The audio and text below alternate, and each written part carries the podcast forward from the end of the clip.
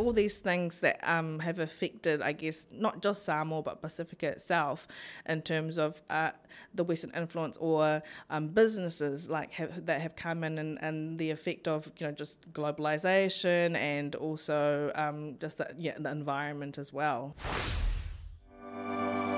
Tēnā koutou, nā hui e whaha tino, hari nā koe ke tia ia koutou. We're giving you a backstage pass, sharing insights about the mahi that goes into creating great theatre with Auckland Theatre Company. Come intrigued, leave inspired. Kia ora and welcome to Backstage Pass. I'm Maxine London and I'm giving you a backstage pass to discover what it takes to create exceptional theatre in Aotearoa. Come on this journey with me as I talk to directors, actors, creators, and designers to learn more about the work that goes on behind the curtain. We'll uncover juicy anecdotes from the rehearsal room, we'll dive deeper into important themes, and we'll discover how much hard mahi it really takes to take plays from page to stage. Ole Bibilo Linga Oi Malepala Ai, The Liar, the Thief, and the Coward, is a Samoan play that explores the Fa'asamoa tradition of service and family dynamics. Set in Samoa's not so distant past, the story revolves around Pele, a proud chief in the village of Moa. The play delves into themes of leadership, legacy, and the complexities of family politics. Today, I'm joined by playwright Sarita So. Sarita is a multi award winning writer, actor, producer, and she is the co founder of I Ken So Productions, which was founded in 2017. Welcome, Sarita. Thank you so much for joining me today. Oh, kia ora, Thanks for having me today. First of all, what inspired you to write this play? Oh my gosh, well, so many things really. Um, it's just become the norm where I guess, you know, for lots of either, you know, Pacifica or Maori theatre, we're in this position where we're always constantly, I guess, translating like what's known as the greats or the classics into our own languages. Um, and we were like, um, why not create our own epic, you know, because there's so much stuff that we can draw from within the Samoa and within, you know, the Samoan culture that would actually um, be, make for a great, you know, I guess modern classic. Um, and so that was like the first initial response of why we wanted to make this work. So we, you know, started dreaming around what would a modern Samoan classic look like. And then we were also really like, I guess, you know, we always following what's going on around the world as well. So it was at a time where, okay, COVID was happening, but also there was a change in government that was happening in Samoa as well. Um, and it was um, with the previous um, Prime Minister who was sort of refusing to step down. So we just sort of thought from the basis of that character, um, what, what, what would this if the world was revolving around this character who was refusing to give up power, what would that look like? Um, and then also, you know, there's sort of discussions that we've always had around, I guess, the Samoan culture and how we how it sort of exists or lives in, in practice for just us in everyday life as well for Natano specifically because you know he is Samoan. In a modern context, you always hear, which is really sad, people going, "Oh, you know, we're not going to do the Samoan thing because it's too much. It's you know too expensive, or you know it's too drawn out," and and it's really I mean, like even from my own perspective, being Cambodian, if I, you know, to hear something like when you're like, oh, it's just too much to do the thing that we used to do, but um, you can kind of see for him, he can see both sides of the coin because it's this thing of like, well, there was a time and a reason why um, you know the things were the way they were within the Samoa back in the day, and he can and, and it worked, and it was there for a reason to keep the peace, to keep the unity, you know, the wellness of the the village, etc. So, yeah, that's why it kind of that was what we, I guess, many many seeds of why the story has come about and why we wanted to create it. Mm. For those who aren't. Um, potentially familiar with Fa'asamoa, could you just give a brief rundown about what it means? Basically, the idea of it is this idea of respect and love, this idea of fa'aaloalo. Um, and so that's, you know, the respect and the love and the wellness also of um, the well being of the whole community and, and the family. And yeah, so yeah, it, it's, it is complex to try to define because it's so big. Um, but yeah, it's basically that sort of foundation of how things can work, or you know, um, and the respect between people. So how how do you balance um, kind of honouring the tradition um, and cultural heritage um, in the play while still trying to engage and relate to a more modern or diverse audience. Yeah, I, mean, I think that's a tricky thing because it's like if you're coming from a really earnest um, point of view where it's like um, this was the way and this was the tradition, it can become kind of like uh, I, I don't know didactic, and so I guess that's why the world that we have created is is is kind of like we draw on all these things and we um, you know we, we refer to them but we do not try to represent them in the sort of like traditional traditional way. But yeah it's um, represented in a very warped kind of world so that you know it, it doesn't try to be too um, to, to say because the thing is there are no answers to this play. We're not saying that we have to go back to the old ways and you know like and to discard the new ways because we're here now. We have to live with both. So how do we live with both? And hence this kind of weird warped world. Mm. Go, I, I, guess going back to um, the idea of this warped world and the balance of traditional and modern. There's also quite a balance of some real serious issues that are being discussed um, and quite a comedic side. Mm. So, how do you balance um, finding the comedy amongst um, the serious conversations that are going on?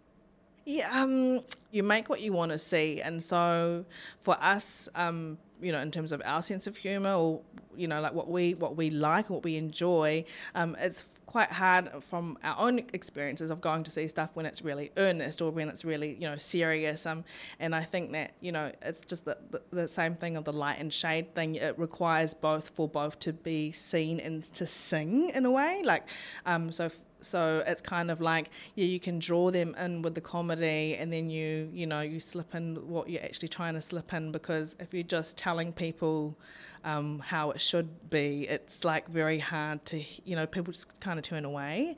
So it does require both for it to be a full experience, and that's what we were really after as well. That we um, are providing or bringing this this full experience for people, so that there are moments of relief, and then then we go back to the underlying issue of what we're trying to say it's kind of like that concept of like a spoonful of medicine or a spoonful of sugar yeah. helps the medicine goes down. That's right. Yeah. Yeah going back to your writing process of the play, um, how do you approach the research? And can you can you walk me through the kind of prep work that you that you went through before you started writing?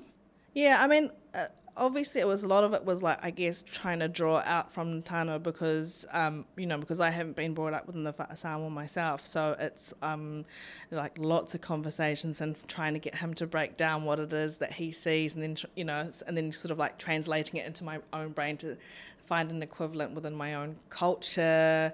Um, it was like interviews with like um, I guess you know quite knowledgeable people, um, and um, lots of just I guess research of um, like the studies around um, I guess Sam Samoa in a modern context. You know from like scholars and stuff. That's the kind of stuff that we were like looking into. So.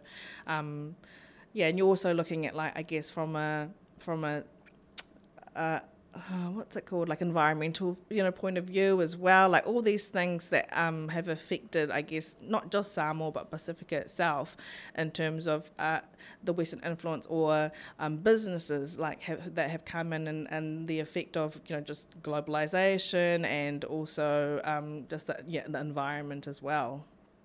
There are a lot of um, really big issues and conversations that are happening throughout the play, but what is like i guess kind of the key thing that when the audience is on the way home what do you want them to be talking about and thinking about? Yeah well what we i didn't realize you know in the beginning was that you know i guess the equivalent of say like um, in maori culture when people will um, in a introduction um, uh, sort of talk about their whakapapa um, within like a I guess traditional Samoan context that wouldn't normally happen um, and these things are unspoken. So like the idea of someone's ngafa um, one's sort of genealogy you don't normally go around like exposing it because the thing is because it was you know it's an oratory based system back in the day um, even just by saying somebody's name you would know you and those who know would know how they are related back to then like I guess the forefathers or the bigger chiefs, you know. it's not that we want people to be talking about their ngafas or like their genealogy, but it's the thing that um, all these things have had an effect on, um, I guess, titles and how um, like the, there's the, these are really sort of current things that are happening right now, you know, in terms of chiefs and titles and um, leadership and um, and these family issues that um, come out of that. Uh, so it's I guess it's for people to really connect with their own families and their community to be like, this is not spoken about, and why don't we speak about this? Um, because every lots of all families are going through it, but we haven't had a sort of collective conversation about this thing. Um, and, you know, obviously when we're talking about how things change, um, and, you know, titles and matais um, within the Fa'asamoa comes as another theme within the play. So it's the idea of like, well, the, that system itself has changed. Um, and what what are people's responsibilities around that? Like if back in the day there were perhaps you know that a title might have been given to one person or maybe two or three at the most.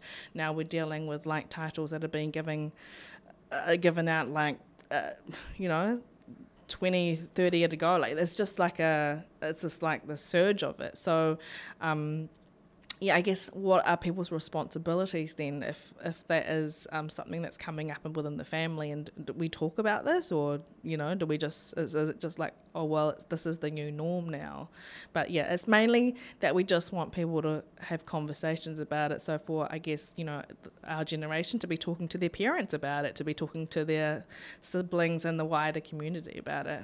Mm. Can you talk about some of the like symbolisms um, and motifs throughout the play. Um, I know that um, the chickens is a big symbol. Yeah. Um, can you talk a little bit about that? Yeah, well, you know, I think um, the chickens, you know, it's, it's so dense and so like, um, because even the name Samoa, you know, um, Moa um, means chicken in Samoan. Um, but then the idea that is the emblem, that is the sort of the chosen emblem of Samoa, um, and it's not even endemic to Samoa, is a really interesting thing. So it's again going back to what are these things that have been given to us and that we then accept and um, claim as our own uh, is really interesting. So um, I guess it's like the the idea, yeah.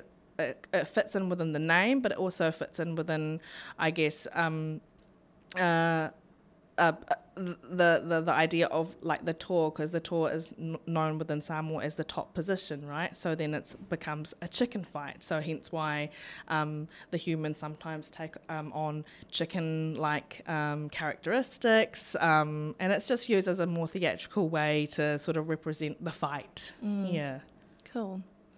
Um, are there any like specific moments or scenes throughout the play or characters even that you can particularly resonate with?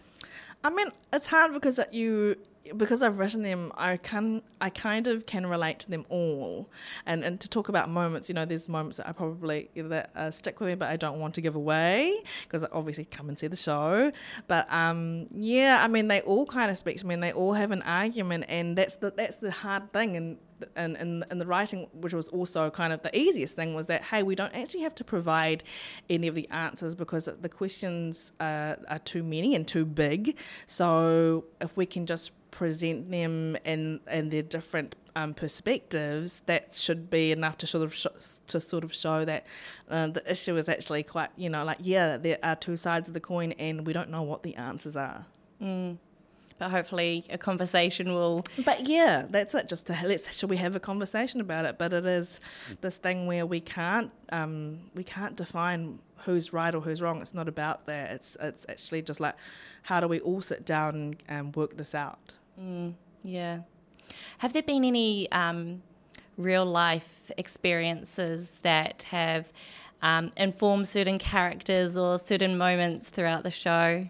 Um, well, you know, to go back to, um, I, I, guess Pele, the main character, for me, my and um, and what I could relate it to is, I guess, the Prime Minister in Cambodia, so um, and who's still in the position, so um, refusing to give up power, or you know, going to hand it on to his children, but then actually not still holding on to it himself. So that was sort of my in for Pele, the character. Um, um, but then, uh, you know, it's always like you're always going to draw off real people that you know. Um, uh, but as well as that, sometimes it's just a, you know the stories that you hear as well that you, you and then you and then as well as that um, you know it becomes a mixture of the research of like I guess the things that they represent. So yeah, you have like the the real thing that they represent or what the system that they represent, but then yeah, you, you have to you do mix it in with people that you know as well. Yeah, it, it, it kind of you know it's like fiction and non-fiction and it's everything. Did you come across any unexpected challenges during the script writing process? Well, for me, obviously, just the amount of research and just um, like I honestly felt like I was going to have an aneurysm trying to understand the fast walk, you know, and the complexity of it. Because Natano was like, "It's really, it's really simple, but yes, it is also really complex at the same time. So, like that was that was really that was really hard and really like a dense process for me. But also just the nature uh, for for us um, as co-writers, that's always hard because um, you know sometimes it's really organic, and sometimes we have a plan. We're like, okay, well you take this and you take this, and then I'll take this scene, and then it comes together, and you're like, ah, oh, we've written like several different plays in here, like so it's that that that nature of co-writing and um, agreeing, like making sure that we're on the same page along the way is um, that it it almost takes longer than if you were just writing by yourself because you know obviously you're just agreeing not agreeing with yourself but it's only yourself that you're working through with these things. And once you have a clear map that's what you kind of go towards. But um, it's always trying to understand the other writer's point of view as well and why they you know why they think why they're fighting for certain things and why you're fighting for certain things and you know and but like constantly coming back to the seed of the idea. Yeah so it's it's a more arduous process I'd say the co-writing Mm, uh, how do you um, how do you sort of deal with that? um, and this is the second time we've done it, and I'm sure every time we do it, we're like, we're never doing that again. Um, but we, you know, um, I think sometimes it's like just taking a break and just being like, okay, let's let's just like leave this for an hour or two, like, and just sort of like individually mull over it, and then we'll come back and be like, okay, right, let's let's work this out again. Like, how does how does this work? How does this aid the story? Um, is this the story? Let us be clear again with each other. Let's keep saying the story to each other, you know, and confirming that this is what we are in agreement to talk about here. How long did it take you to write the script? Um, I, th- I mean, I'd say it was like over. I mean, because we also just had um, uh yeah, it was during COVID, so I'd say like 2021 to 2022. But you know, obviously, it's had a few workshops as well, which we're you know very fortunate to, um, you know, be having like additional amazing brains and um, people who are also of the culture to you know help aid the piece as well. Yeah, cool. So the the play originally debuted at the Kia Festival in 2023. Um, has it kind of evolved and how has it kind of changed to become this production um, at the ASB Waterfront Theatre in March 2024? Yeah, I mean, you know, at the initial dreaming, um, and when you're writing the piece, we just sort of said, let's just dream as big as we can. If we like, who, God, maybe we will never get this opportunity to put it on because it's too big a dream. But like, let's just like, you know, it's COVID. There's nothing else to do. If we were going to dream big, let's go for it.